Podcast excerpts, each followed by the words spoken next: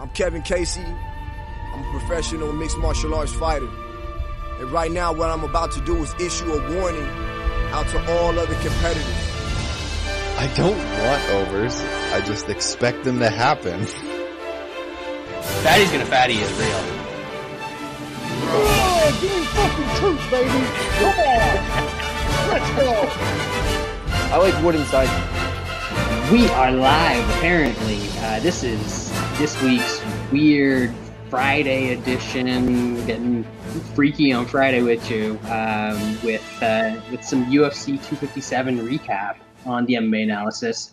I am not your normal host, but I am Brad Daschuk. I can't even say my own name. Your own name, man. Yeah, this is going to be rough. It's Friday's throwing me all out of sorts.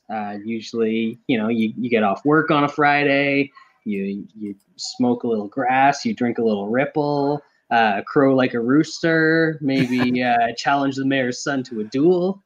But, you know, it's now we got to record a podcast. Sean, why did you make us do this?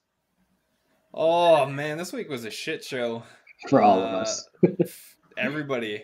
We're having health issues almost every fucking day, one of us. And oh, yeah. I mean, I don't know. We might as well do one 45 minutes. It was our biggest podcast that we've had in a long time. People listened. Right. People watched. People lost money. Yep. You're already getting shit in the comments. Our buddy Tim's making fun of me. We'll get that. We'll get to that. But we deserve that a little bit, actually. Some of us. Yeah. Wes, how are you doing? Man, hanging in there. We finally got a little snow past couple of days down here in the old Bluegrass State. It was fun. Went out to get dinner the other night and, you know, got the big fucking the big truck with the 4-wheel drive. So had a little fun late at night and picked up some nuggets and yeah, so snow down here. No fights this weekend, which is kind of weird since we can't say no fights. No fights. Actually, I got LFA on right now, and tomorrow, is it tomorrow or is it next week? Yeah, next week is James Vick.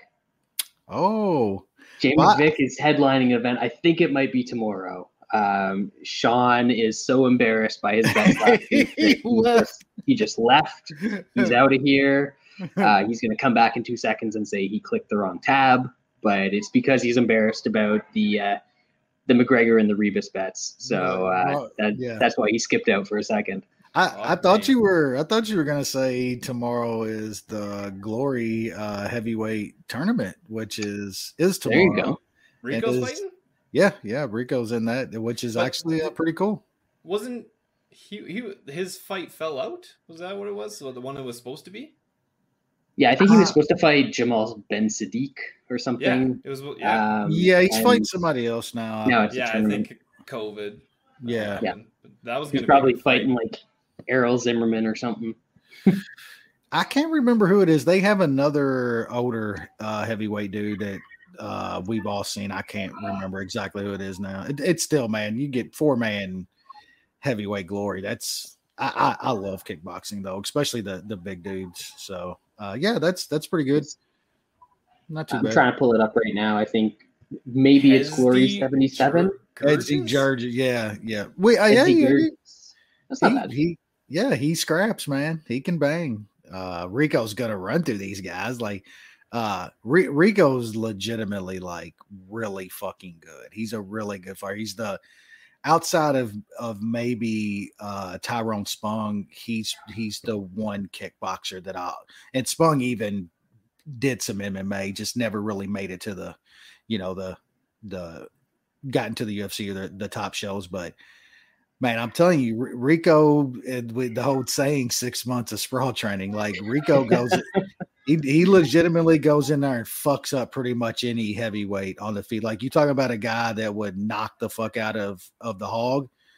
Rico probably knocks that dude out. You know what I'm saying? Yeah. Like he's a legitimate heavyweight striker. That's a decent card, man. Looking at it. Yeah, Doombay's fighting. Alex Pereira's fighting a 5-round fight. And if you want to watch one kickboxer on the planet turn in for fucking Pereira, he actually fought a month or so ago on one LFA of the and just man, the guy that man in 4 ounce gloves should be absolutely against the law. It should be against the law. That man should not be allowed to touch anybody with anything under maybe 12 ounces because Pereira's fucking awesome, dude. And I guess behind Rico, if we could get a guy more over in MMA from that world, Pereira is just insane, man. Just wish he was younger, but that's the nice thing about Rico too, and why it would still be nice if he came over to MMA because he's only like 31 or 32, something like that. He's still very young by MMA standards for a heavyweight, but I don't know how beaten up his body is from kickboxing. Yeah, was going to say like the head is probably perfectly fine because he's never really gotten like in wars and shit, but man, the legs and the body and shit, it probably countless strikes that guy's taken to his legs and shit. Yeah. Maybe he'd be able to deal with calf kicks because, we're going to talk about calf kicks later on. And Brad's favorite thing. They're not a problem in Muay Thai. They're not a problem in kickboxing. But MMA, man, these guys can't deal with their calf kicks. And you can't deal with them when your coaches say they never even planned for them when they've been the biggest thing in the sport over the past fucking 2 years. You know, maybe that's something like the greatest MMA trainer on the planet, the self-proclaimed greatest MMA trainer on the planet, probably should have fucking game planned for. How much of that's just insane. Like, I guess we've known for how long he's a fraud, but that just puts a fucking bow on it. That he's just like, he hit lightning in a bottle. That man, he hit lightning in a bottle, dude, and made an entire, like, that guy's made millions of fucking dollars now, like millions of dollars off of hitting fucking lightning in a dude walking through his gym. Yep. Crazy times, but. Enough about kickboxing. There's one other news piece that I would like to talk about, and it's a very serious matter. And that's, a lot of people are giving Casey Kenney shit, saying that Megan Anderson wouldn't even have sex with him because he's 5'7", actually probably like 5'6", or less. And as a short man. I'm 5'5". When you get one of these girls that's bigger than you, man, they just want you to climb all over them like a jungle gym. Megan Anderson would be into that shit. I'm telling you. Brad's got the lowdown. Yep. He's got the lowdown. Yep. Inside information. Although I am better looking than Casey Kenney, so that could play a factor as well. That's not a high bar. I'll make one comment on that. Like, stop being so fucking stupid and like saying dumb shit like you say. It's hard. I know they're idiots. So easily it comes to them naturally. They're all idiots. Look, we all say dumb shit. We all probably say stupid shit we probably shouldn't say. In the private of your idiot friends sometimes. Like, you're doing a podcast that is going to be watched by thousands of people. Like, these dudes definitely been hitting the head a lot. You can absolutely fucking tell. Oh, yeah. God. Yep. And, like, because that was the part directed at another fighter, a lot of people are glossing over what a fucking moron O'Malley is. God, he was probably worse. What he said was swept. Yeah, what he said was probably worse because Kenny was just saying dumb shit. Talk about a guy. I can't remember who tweeted out, but it's like Sean O'Malley really reminds me of a guy that's got some great impulse control. You know what I'm saying? Like, yeah, that's the guy that could do heroin one time and be perfectly fine, huh? The fuck out of here. That dude would be fucking sucking dick on a corner within 6 months if he tried heroin. All right. So we got to move on because we're not about the heroin, the MMA analysis. We love the cocaine. And that's why we got to talk about Poirier and McGregor. UFC 257, biggest fight for the UFC in quite a while. And I hear for my friends in the States, it was kind of a shitty pay-per-view experience. Not that it really matters, because everyone always buys a pay-per-view for the main event and maybe the co-main event. But in Canada, it was great. And, you know, on the pirate ships, it was great as well. So that worked out for everybody. Clear. HD. No stuttering. Apparently, it did big business. Yeah, I forgot about Twitter going wild with everybody that's paid and can't watch it. And motherfuckers are tweeting at Dana with their illegal streams and shit. That was so good. Dude, such a fucking moron with that pirate. Shutting down the fucking pirate. Like, you didn't even get the guy, man. Didn't even get the guy. You're in a dude's bushes with some fucking... So they, like Dana, they're... They put a fucking like a Middle Eastern spy app on the cage and shit. I know, I heard about that. And then people's like, so Dana said he's spying on this dude. Is he like using the fucking spy app that they're promoting for the Saudi government and shit? Like these dudes, like Dana will fucking do anything for a buck, bro. Like any fucking thing. He does not care. All right. Speaking of guys that will do anything for a buck. Otman Azatar's friend or it's a wild fight week underling or whatever happened with that dude. I just need to know, Sean, what was in the bag? I mean, I want it to be something cool. I really believe it was something as dumb as like an IV bag. That's disappointing. If it's an IV bag, that's disappointing by MMA standards. Wes, what was in the bag? What was in the bag? That's actually probably a good guess. What was in the bag? I mean, fucking party powder for after the win. Like, come on, man. Like, the question is, was he going to be selling it to Connor? Well, I mean, Connor probably paid. He was just like, call your boy, hook it up. If he bring it in through your room, it's on me. You know what I'm saying? Yep. He paid him enough. He paid him off enough that it's okay that he got fucking cut. You know. Seriously, I think the IV bag, Mike. That's probably a good guess. I mean, I don't see why you would be bringing in like any kind of fucking PEDs after the. Yeah, that's a stupid idea. That's gonna have literally zero if it lets. That's why the IV bag I think is a good because that dude does cut weight. You know what I'm saying? And that's probably a good guess. That or drugs, man. Like, it's got to be, right? It's not like some kind of fucking food they don't serve or something. Like, it ain't a fucking McDonald's run. It's got to be something like that, you know? All right. So it was a duffel bag, right? So we've got a duffel bag. We've got 3 suitcases in the duffel bag.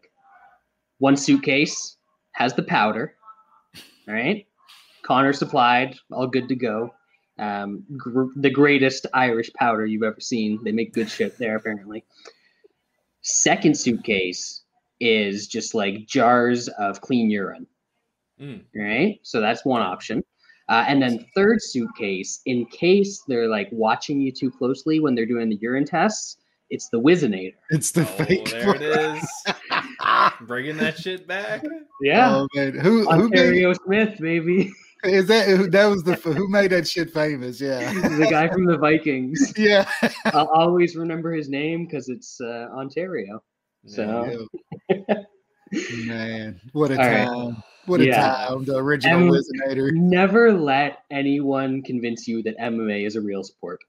Like, you've got this shit going on in one of the biggest events they've held in years, and just wild shit.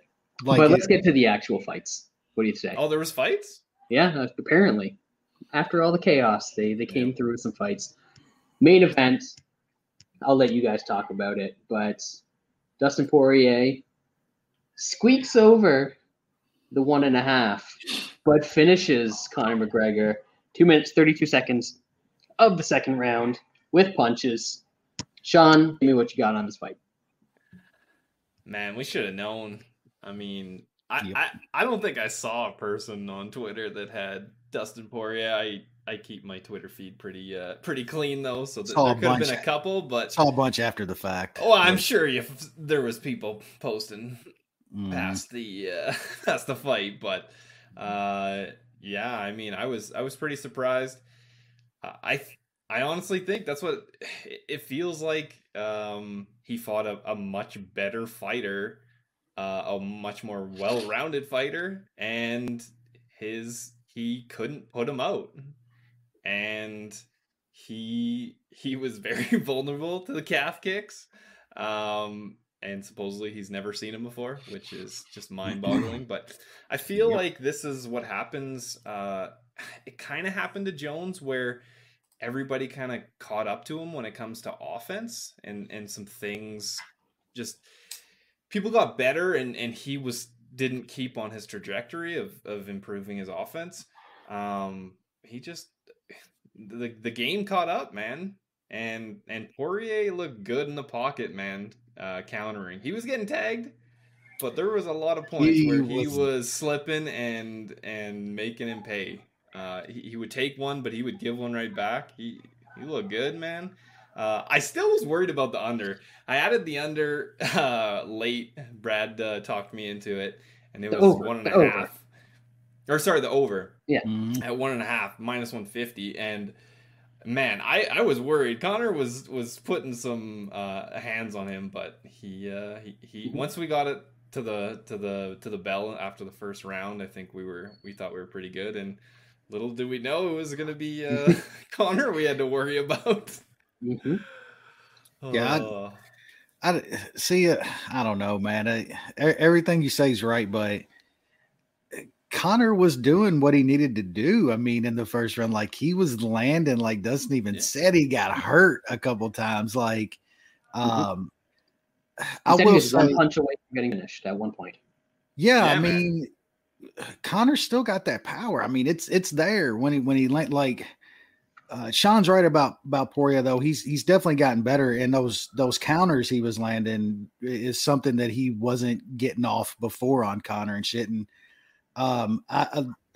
Luke Thomas kind of did a breakdown. People were talking about Connor's not like using the same stance and shit and throwing the same kind of stuff that he used to, and that people were making that excuse of why he got countered and shit. And Luke Thomas did a pretty good breakdown on it, to where not much has changed with Connor. And I don't think that's necessarily bad. The guy, his striking is great. His hands are still really good. You know, he did get caught with a good counter, and that was probably the end of the fight, but it's right, man. What a joke that you literally can say, like, you should never have that fuckboy Kavanaugh in your corner ever again. If that is not something that he wasn't drilling into you, and you say, I've never seen that, I wasn't prepared for that, when that's been one of the biggest things in the sport over the past couple of years, guys started using that. You know, and I'm not sure that would even really mattered. We know that Connor's really good when he's up and when he's rolling, and when the tide starts to turn, he can shrink at times. I think this is one of those times. Like, he got caught with a good counter, and he didn't want much more. And I don't know if the game's passing Connor by, that he's just letting it pass him by, because you gotta be in the gym. You have to be improving. You have to be getting in rounds. You have to be fight. Yeah, you have to be fight. Yeah, that helps. You got to be drilling. You got to be fighting. Look, there was a really good boxer that could literally fight, take 6 months off, get in the fucking worst shape that you'll ever see a man, come back, and was still a champion. Ricky Hatton. That dude would get fucking bent, would gain 50 pounds, would come back. This ain't the same game, you know. Like, there's been one MMA fighter that can do it, and it's Johnny Bones. He's the one that can go away and fuck off for months at a time and come back and still beat dudes. He's the only one. Yeah, that's because the skills match up with it. Like, Connor never had like all the greatest skills or something. He's got hammers for hands. He can throw them well. He's got good technique with his hands. Like, we've seen guys push on, like, he still can't stop any takedowns. He's not evolved in so many spots. And hell, over the past 3 years or so, man, like, you're taking boxing matches and You're barely fighting. And then when you do fight, you know, outside of getting rolled back, you're beating up old men and shit. Like, that's just not actual old men, yeah, but Cowboy Cerrone, that kind of old man. So, look, if Conor is not going to be active and is not going to, like, take this shit seriously, if he's going to go try to fight Pacquiao or Floyd again or something, it's over for him. It is absolutely over. He will never be. Well, he ain't getting that shit now. He was going to get it if he won, supposedly. Well, they were already kind of, I think Ryan Garcia is going to fight Pacquiao now, but that was kind of in the works too. Conor's always going to be a draw. Like, there's just guys that are never going to jump off the Conor bandwagon ever. It doesn't matter if he gets beat over and over and over. They're still going to say, well, he's got that left hand. He's got that left hand. I mean, we know that, but the Conor is letting the game passing by. And if he goes on this path, he's never going to be nowhere close again. I mean, if he fights Dustin again, like, if he doesn't get him out of there in the first round, the same thing is probably going to happen. Dustin's going to figure him out. Dustin is the better fighter at this point. He's just the better guy. And on top of all that, I could not be fucking happier for Dustin Poirier. Like, talk about one dude that you could probably say that he's probably as good a man outside of the cage as he is a fighter inside. There's not many of them in this piece of shit sport that we watch. So just appreciate guys like that, because he's a real one, and I'm happy for him. And man, we should have known, dude. We really should have fucking seen this coming. I got caught up on some hype, and I've always been like trying to split hairs with Conor for years. Though I wanted to bet against him. This time I was splitting hairs and like, nah, I want to be on him this time. I was completely fucking wrong. That's fair. There were a lot of people in that position. On the podcast, I said I was trying to look for a way to bet Poirier, and there were a bunch of them staring at me, and I didn't take any of them. So I'm just as guilty of that as anybody. But I think there's a few things that come into play here. Like, obviously, you talked about the inactivity, which is massive. But I think as much as it was a horrendous cut for him to make, Conor is at his best at 145. He might be a lot of arguably him and Aldo the best 145ers ever. I mean, like, legitimately, and he starched Aldo. So yeah, and if he stayed there, it probably would have shortened his career, because that's a brutal weight cut to make. But that's where, like, he's still got power at 155. Don't get me wrong. And Conor is not washed. You always get, like, the hot takes coming out of Conor fights where a dude's completely done. Do you think that he's bulked up too much, even that he can't make 145, but he's got to stay at 155? I still think the dude might be, like, too muscly. Yeah, I just don't work on cardio. Go for a run, dude. Don't let the fucking weight.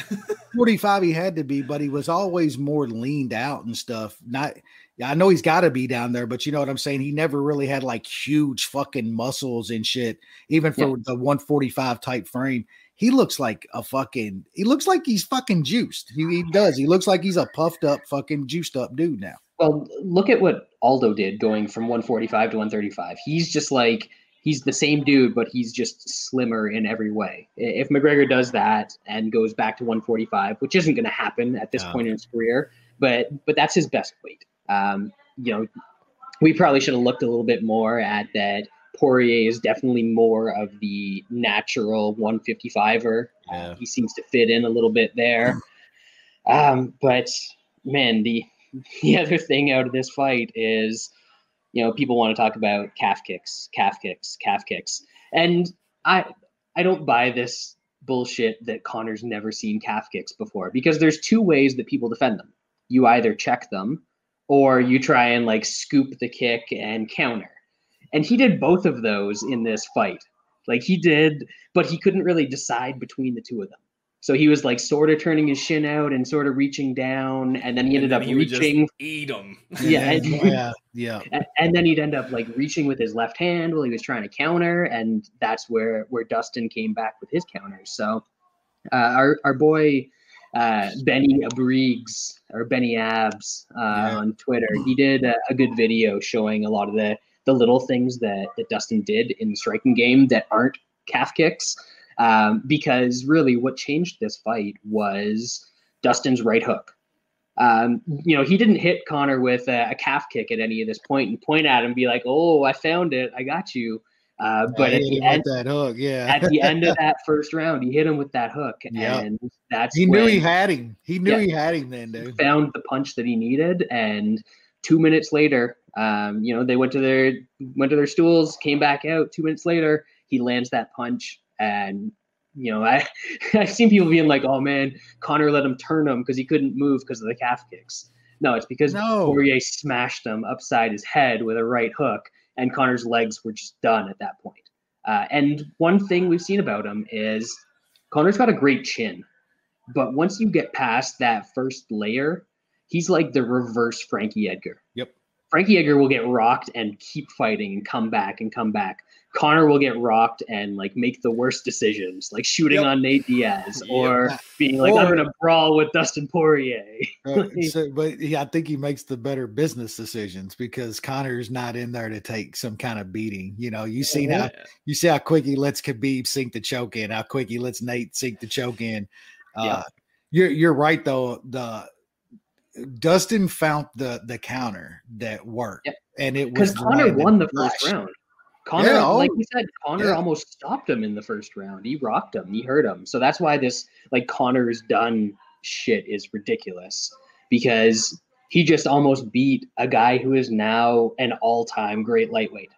Yep. And not everybody is going to take what Poirier took. No, he knocks a lot of guys out. Poirier has knocked out Poirier. Poirier at 145 probably doesn't take what that Poirier just took. The calf kicks were effective. They were. They had no impact on the fight at all. But for people to, I don't think I've ever seen a fight with more people watching it, having more people who missed what happened in the fight. Even the commentators fucking missed it. Well, even the broadcast, we had to see, we were in a Zoom during the fights, and we had to see a GIF on the internet, on Twitter. They completely missed the first one. When he rocked him, they completely missed it. It wasn't, I guess it did take a little while for Dustin to finish him. And then they could have, that's where they showed the highlights because it was so long, but missing the first one was crazy. Cause we all saw it right away. Yep. Yeah. That broadcast is terrible. Fucking, you can never tell me that DC's a good commentator. Cause it's, no, he's so bad. Yeah. I think the leg kick, they worked and were effective because, Poirier even said it after the fight. Mike Brown in the corner was yelling at him when that one landed and fucked Conor up. They all knew it that they were working, but Brad's absolutely right. I don't think those had absolutely anything to do with what ended that fight, because Brad's right. At the end of the first, Poirier found his punch. He knew it was the same combo. It was the same counter combo. Yep, he found it. And Conor kept dipping. He kept dipping to throw that left. He kept dipping, and that motherfucker got caught clean with that same fucking setup and counter. And Dustin, that guy's fucking very cerebral too, man. I think it's corner, man. Mike Brown has turned into one of the better cornermen and coaches in this sport. And he was always that type of fighter too. You can see him in a lot of these guys because he was always a really smart fighter. But props to Mike Brown down there too. They got some good fighters, man. He's good. Yeah, they do. All right, I think that's the longest we've ever talked about a single fight in MMA analysis history. But there was a lot to talk about there. When we break down Jake Paul and Ben Askren, it might go a little longer. Yeah, that's true. Damn right. Co-main event on this one. Ooh, another one where I was told that calf kicks were gonna be everything, but apparently, when a really slow, tall, goofy guy fights a really athletic guy who happens to also be short. The athletic guy is way better than the slow guy. Sean, anything to add? Yeah, I just had I just threw a couple bucks on Hooker round three. I thought that was kind of his way to win. Chandler gasses and maybe he finishes him in third. But yeah, that athleticism LFA difference. Y'all watching LFA? Y'all got that on? No, not right now. Nasty knockout or what? I don't know. Just some chick just finished somebody, but oh boy. What are their titties flying everywhere or something? What's going on? I don't say that. We'll just continue. But yeah, the athleticism gap was insane in this fight, and Hooker's tall man defense showed up once again. And you can't do that against a guy like Chandler, especially early, because Michael Chandler round one is a fucking beast. So yeah, Hooker, flatlined. I gotta put in a little bit for our boy Lance, and just give a small little shout out to our boys from our boy that's he's SoCal living now, but he's from across the pond originally, and he's got those Commonwealth vibes. Did he? Yeah. Did he really love him some Dan Hooker going to? I mean, boy, did he love him some Dan Hooker. And hey, I thought it was going to be more some wrestling that Chandler put on Hooker. Mm-hmm. I'll take it. I mean, that was beautiful. Like, seriously, tall guy defense, fucking to the James Vick power, and I mean, I don't know what's wild is I know Chandler hits hard, but man, Hooker's taken quite a bit in some fights, man. It was kind of surprising to see him just completely flatlined like that. I mean, that was a bad night. Like, he's had a couple bad beatings now, not flatline knockout. Like, there's some questions. The beating was brutal. Yeah, it take a couple months. you gotta question a little bit of that chin, but I saw somebody kind of asking it like, with the stakes and the level of the matchup and shit, like that's got to be one of the best UFC debuts ever. Like it's got to be. Most of these Bellator guys come in and lay an egg. That's not what you were a little worried about. I think you were talking about that. The Bellator guys just not showing up. Chandler showed up. Yeah, he did. Yeah, he did. Cut a promo. That's a little nature boy afterwards. Yeah, a little dog money. I think that's the only bet I hit that I had posted the entire night. I did all right on this card, but this one was, people were happy for Poirier, and I'll be honest, I'm a terrible person. I really don't give a fuck if like the good guys win or the bad guys win. I just want to watch entertaining fights. I'm so cynical. I don't care. I don't watch this stuff for like feel good stories. I watch it for entertainment.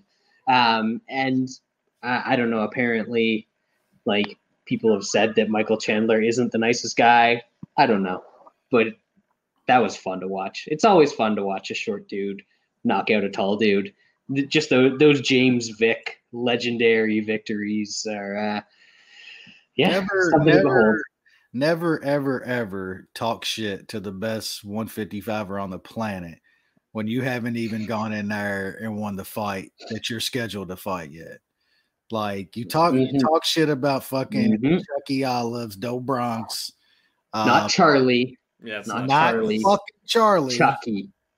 These motherfuckers, like they're gonna recognize. It's about time. He chokes him dead. Yeah, chokes him dead. I'm sorry for fucking Poirier. Guess what? First round, you choked. I mean, and exactly. Since Wes brought it up, we didn't talk about what's next for Poirier and McGregor. We didn't talk about what's next for Chandler. Who gives a fuck what's next for Hooker? Nobody cares. He's from New Zealand. He doesn't count. It's got to be Poirier and Do Bronx, right? I mean, I think that's what everybody wants on this podcast. I don't know whether that's going to happen or not. I think in an ideal world we would have Poirier, Do Bronx, Gaethje, Chandler, and Nate Connor 3. I guess, if that matters. I mean, that's right. Kind of a separate thing, so we don't really need to include it. No, this kind of brings up like a good point where, like, we don't talk about the UFC during tournaments, but if they set up the top 8 lightweights like this, I think it could make a lot of sense. So you got Poirier and Do Bronx fighting for the title. Then you've got Chandler and Gaethje fighting. The winner of that fights Poirier and Do Bronx.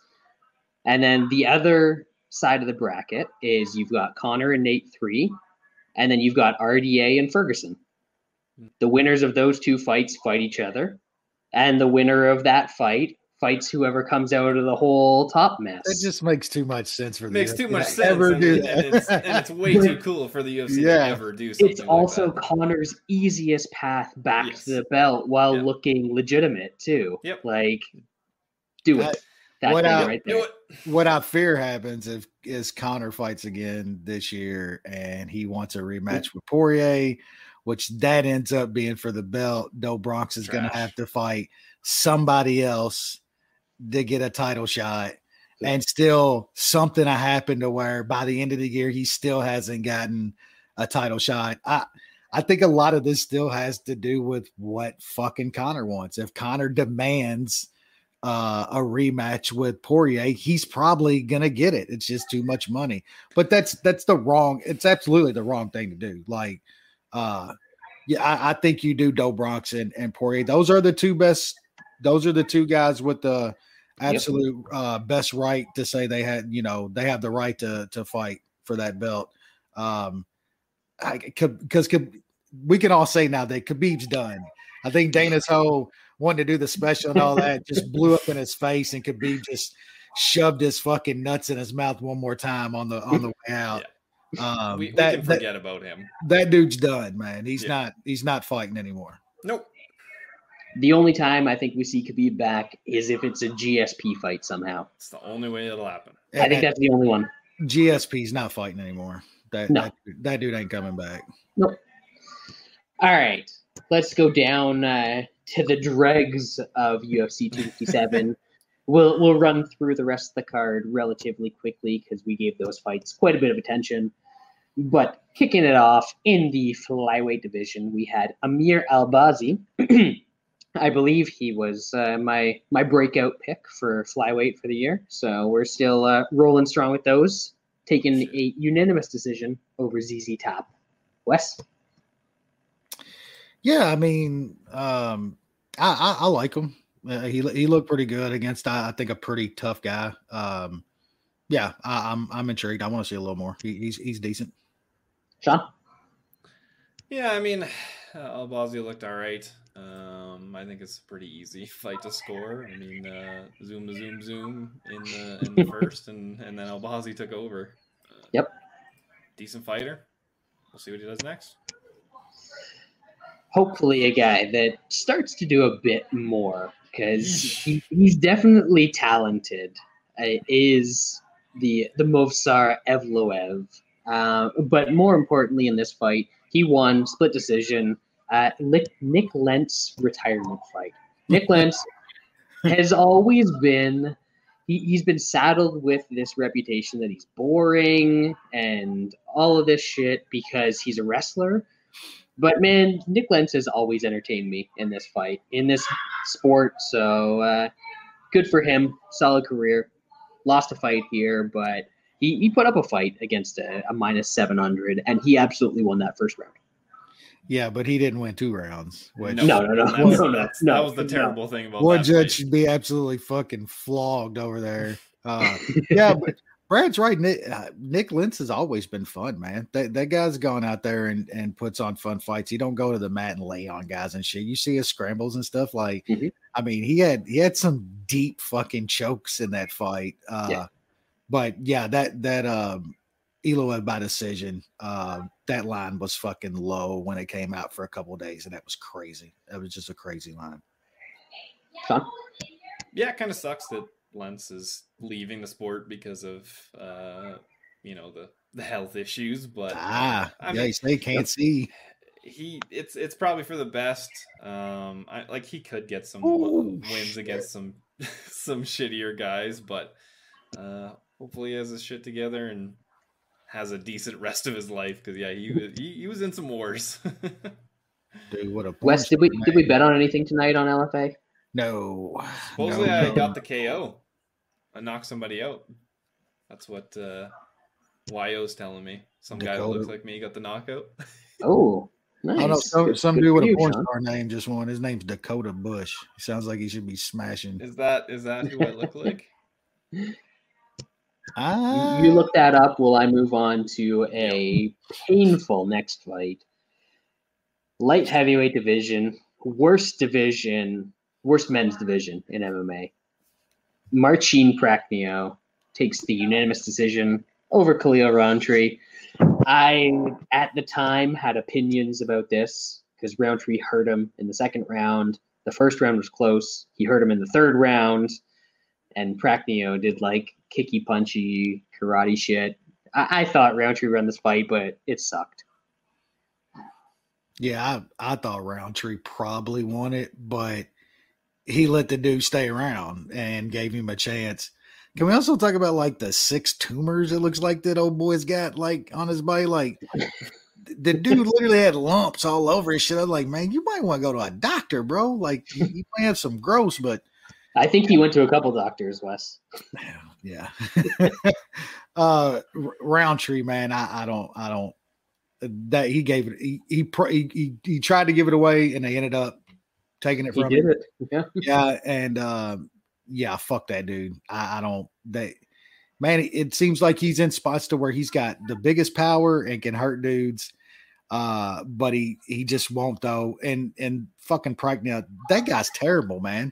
Like, he's terrible. If there was one guy you had to be like, that dude been knocked out in the first round, like, what was it, 2 or 3 fights in a row or some shit? Like, he was bad, dude. I bet him last fight. I should have bet him this fight. Fuck. Yeah. Rountree needs to retire, because if you're in a close fight with Pacquiao, then that's what you need to do. Pacquiao is horrible. Rountree is washed and needs to retire. Continuing the retirement tour. Women's bantamweight division, Sarah McMahon, like, she should probably retire, because once she gets more than 7 minutes or so into a fight, she doesn't really want to fight anymore. And Juliana Pena took a couple minutes, figured that out, and choked her out in the third round. Sean? Battle of Monquit. I had a theory.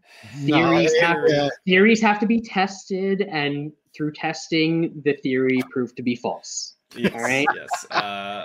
Monquit does not cancel out no matter how many times you pump out a kid. No, fuck that. We got to take the theory further. Will 3-1 cancel out? Oh, we got to get to that. It'll be even worse. Sarah McMahon fighting at 44 years old in 2024. Man, that was Pena calling out Nunes is just laugh out loud. That was hilarious. You are nobody. I mean, she got like halfway decent. She got like mauled on the first round too. Like, do you imagine what Nunes is going to put on you in the first? Yeah, like, you're that dead. Fight will never happen. Mm-hmm. She is not. No, she ain't good enough or famous enough to fight Nunes before she retires. Siakam going for almost 30, like Ben got him out of it. I told you he needed it. I told you he needed it. All right. Next up, middleweight division. I got this one very wrong. Brad Tavares, my namesake, takes the unanimous decision over Shoeface, just nullifying everything Shoeface could possibly want to do. Yeah, we was talking about it too. On the takedown defense held up. It was fairly unproven. He hasn't fought any good wrestlers, but he has a good number, and it seemed to be true against Shoeface. That looked damn good. Yeah, shout out to our boy Dan Tom too. He liked Tavares in this fight. Big time, yeah. He believed a little bit more in that takedown defense. I hadn't seen. I guess there's evidence that it's decent. I just thought Shoeface would be good enough to get it there. And man, he got in on him countless times. Like, a lot. countless fucking times. Brad was even saying like he needed to switch it up a little bit and just try some different takedowns. But yeah, I mean, I've never seen that out of Tavares. Who knew Tavares like could stop some of those takedowns that like Brad said, that he was in fucking deep, like multiple times around. And we also talked about it when we were watching this, that, you know, I think that was more a great performance by Tavares more than it was a bad one by Shoeface, because Shoeface did what he needed to do. He got in so many times, got in deep, and did it in the third. Like his cardio held up fairly well, and that's usually been a little bit of his problem where he's lost close fights. He's given away third round. So yeah, I mean, just a great performance by Tavares, man. That might. I know he's been in bigger fights before, but as far as skill wise, that might have been the best performance I've seen out of him. Yep. Sean, anything to add? No, that's pretty much it. Tavares looked good and a bit surprising to look that good at this point in his career, but good on him. Yeah, this dude's been in the UFC for a decade now, since he was like 22 years old or something like that, and. You know, if you're still in it and still making improvements and looking better at that point, good on you. So hopefully, you know, his performances can be a little dull. So we'll see what comes next for him. But at least it's looking up for now. And the prelim headliner, my man of the night, we got the minus 700 favorite. 900 favorite. What was he by the time the fight closed? It was something big. Close to that. But the Starman.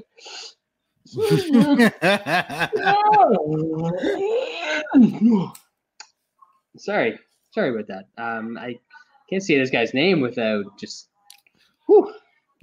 sleeping a little bit. Sean, he's skilled and talented. But he doesn't finish anybody. Can he finish somebody? No, he's probably not going to finish anybody. I mean, it only goes – the toughness kind of just keeps going up after a guy like Matt Favola. I still liked our angle on Hack Parast. If they still book that again, maybe we'll get an even better number. I don't know. I still think this guy is a little bit too unproven for my liking against a little bit higher skilled fighter than Matt Favola. Wes, so you can.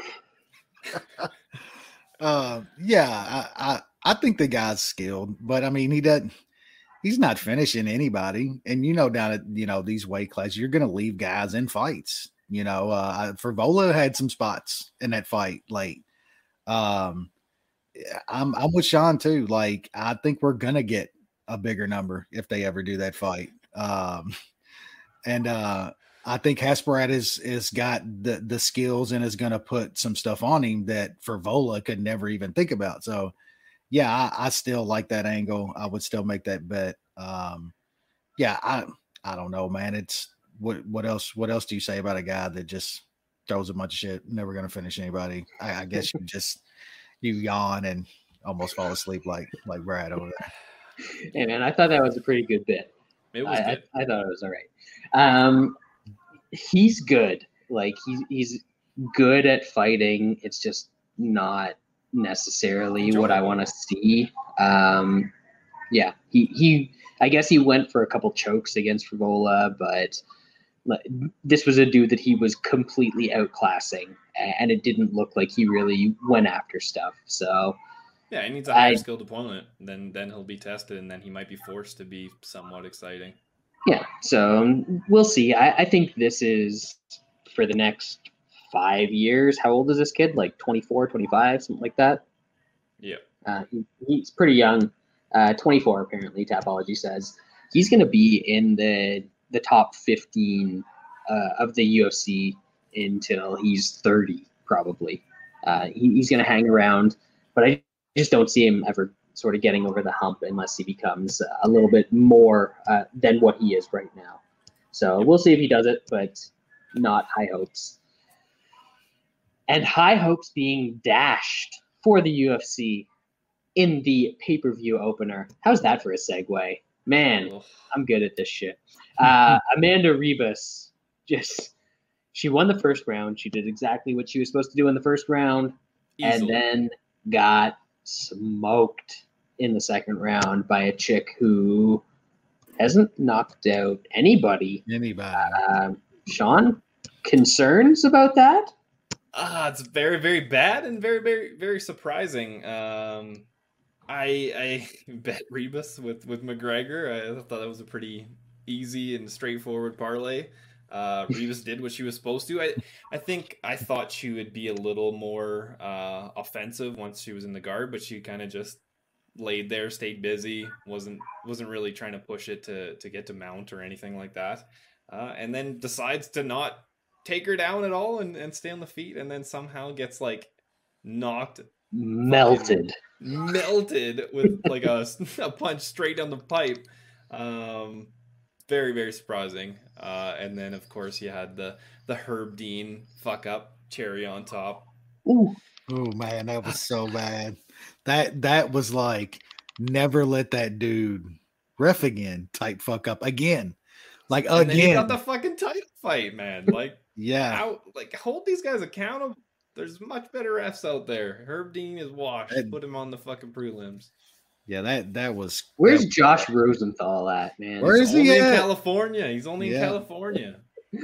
Yeah, I mean, I don't know if I can ever try like that. That was just bad, man. I got that one completely wrong. After watching the first round, I felt she was good. A minus like 1,200 or 1,100 favorite after the first round. I was feeling great. I think anybody that had Ribas at that point was feeling great. But I don't know. Anytime a chick that's never finished anybody rocks somebody like that and shit, that's not a good sign. Like, most times I would just say she got caught with a great punch. You know what I'm saying? Like, it was a great punch, hit flush. Like, but probably doesn't help that she's cutting, 35 pounds or whatever. Yeah, because that's apparently what she does too. Gains fucking about 30 something pounds.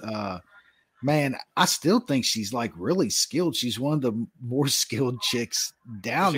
She probably should go to 25 though. Yeah, we'll see. It's a worse division, so yeah.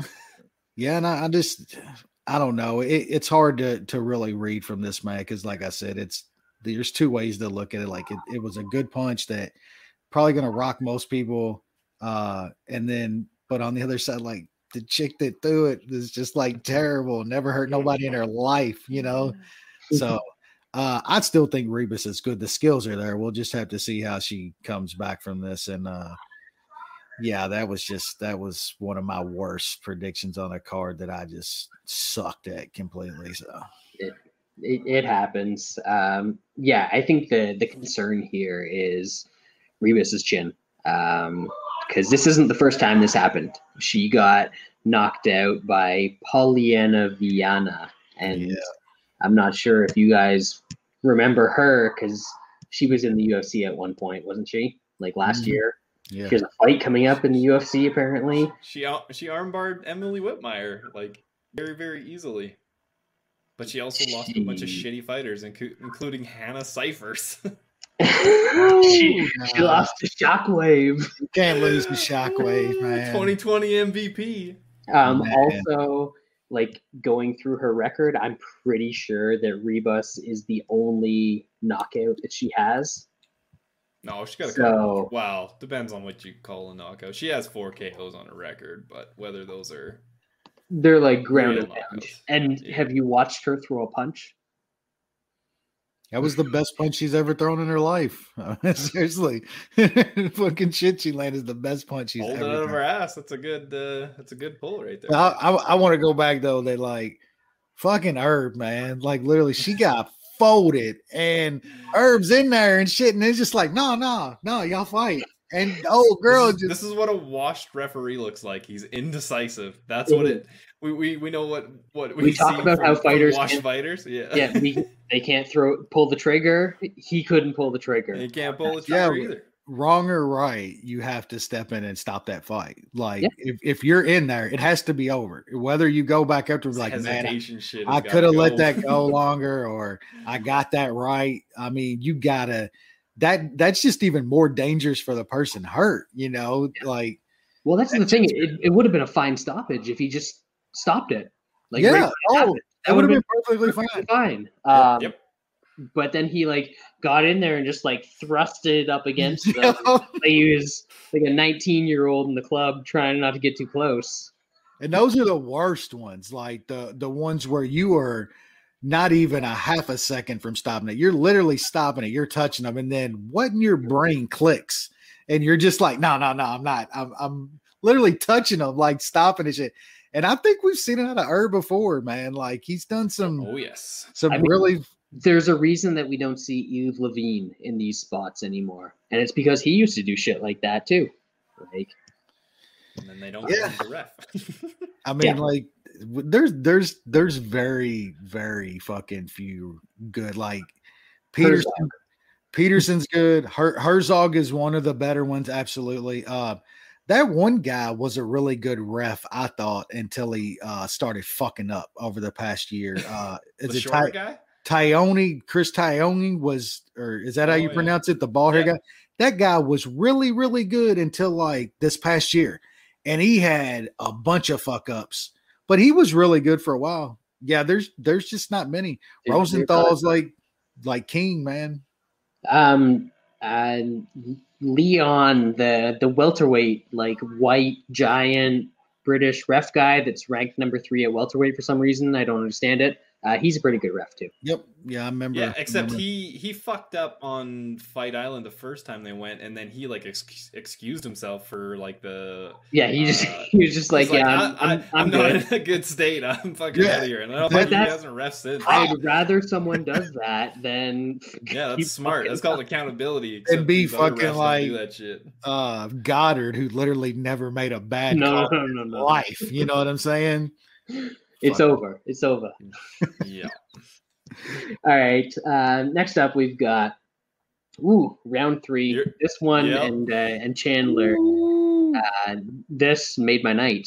But Mahmoud Muradov, TKO, flying knee and punches, beautiful. Just under 3 minutes left 3 minutes past in round 3, takes out Andrew Sanchez in the way that Andrew Sanchez himself can get taken out. Wesley, this was a beautiful thing. Yeah, and I think this guy's pretty good. I actually think he's a pretty good fighter. I know most think he probably should have dusted Sanchez, but we were kind of talking about Andrew Sanchez was he's not fighting the same way anymore. He's conserving himself and shit. That's why I think it actually got to the third round and also gave him zero chance to win. His only chance to win any fight is to do what he does. Go try smoke a guy in the first round. If it doesn't happen, it doesn't happen. Muradov is good though, man. I don't know how much you take out of Andrew Sanchez win a little bit. Andrew Sanchez isn't a straight punk or anything. He's not some easy out. But man, Muradov looks like he's got some stuff, man. And in that division, we need some young guys, and I think he might be one. He's got some money behind him too, Sean. Yeah, I'm not gonna lie to you, Brad. I was getting a little worried. I had fight doesn't go to decision, +110 or something. It was never in doubt. Only bets that won. I was getting a little worried, but I shouldn't have. I should have known. I didn't have to worry about that. The Brad round 3 juju was all up in that, and he loved it. That was awesome to see because everybody caught some of that money. I had a tiny bit. I didn't post none of it though. I had a couple tiny bets, but that helped. That helped a lot. Definitely. Yeah, that's honestly for someone that like me that bets this shit for fun and I don't care how much money I win or lose.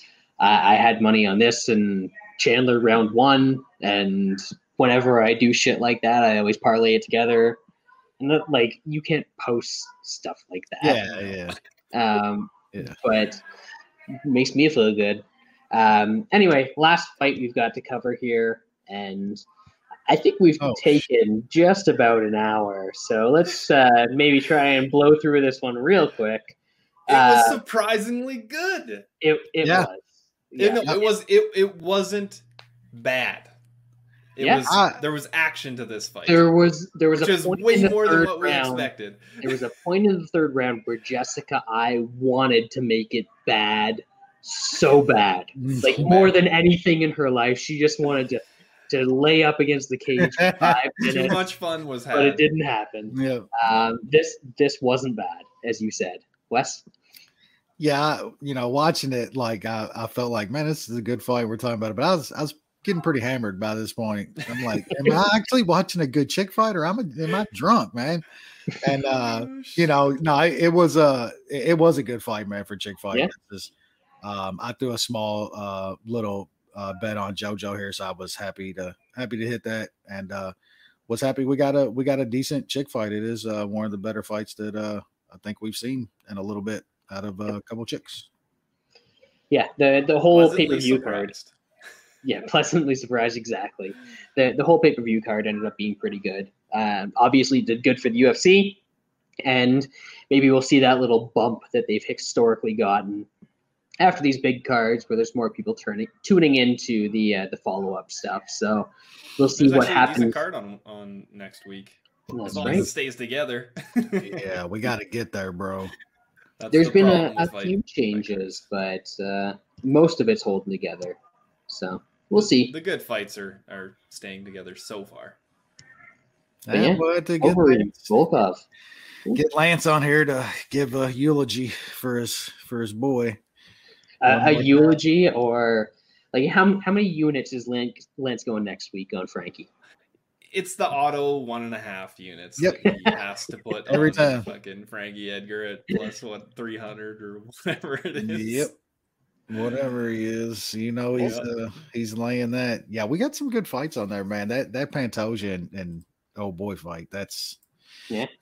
There's some good ones. Good card CDF, to break down. Dariush rematch.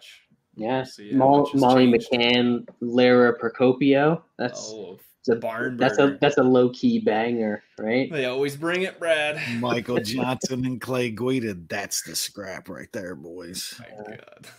That is the scrap. 2021, baby. So what time? It says it starts at 5 p.m. So if you tune in around 1, 2, 3, 4, 5, 6, 9 p.m., it'll be a good card. You tune in at 9, you're good to go. If you tune in before then, you're going to see some shit. So you better be in one at that point, or else... make it a shorter night and start it a bit later. Yeah, and that's probably a good call. But I'm a degenerate. I'm sure I'll have bets on the first fight of the night. And might we'll be in Munich. Who knows? Hey, Munich worked out pretty well. I mean, Chandler's list, you can just cross that one right off there. We at least know what Munich won't be next week, because I don't think Lance could even talk Brad into. He might. Not for a full unit, at least. Yeah, that's what I thought. But yeah, we'll be back on hopefully Wednesday. We'll see. Hopefully there's 4 of us here, and we're going to break down UFC Overeem Volkov, because I don't know what other thing to call it.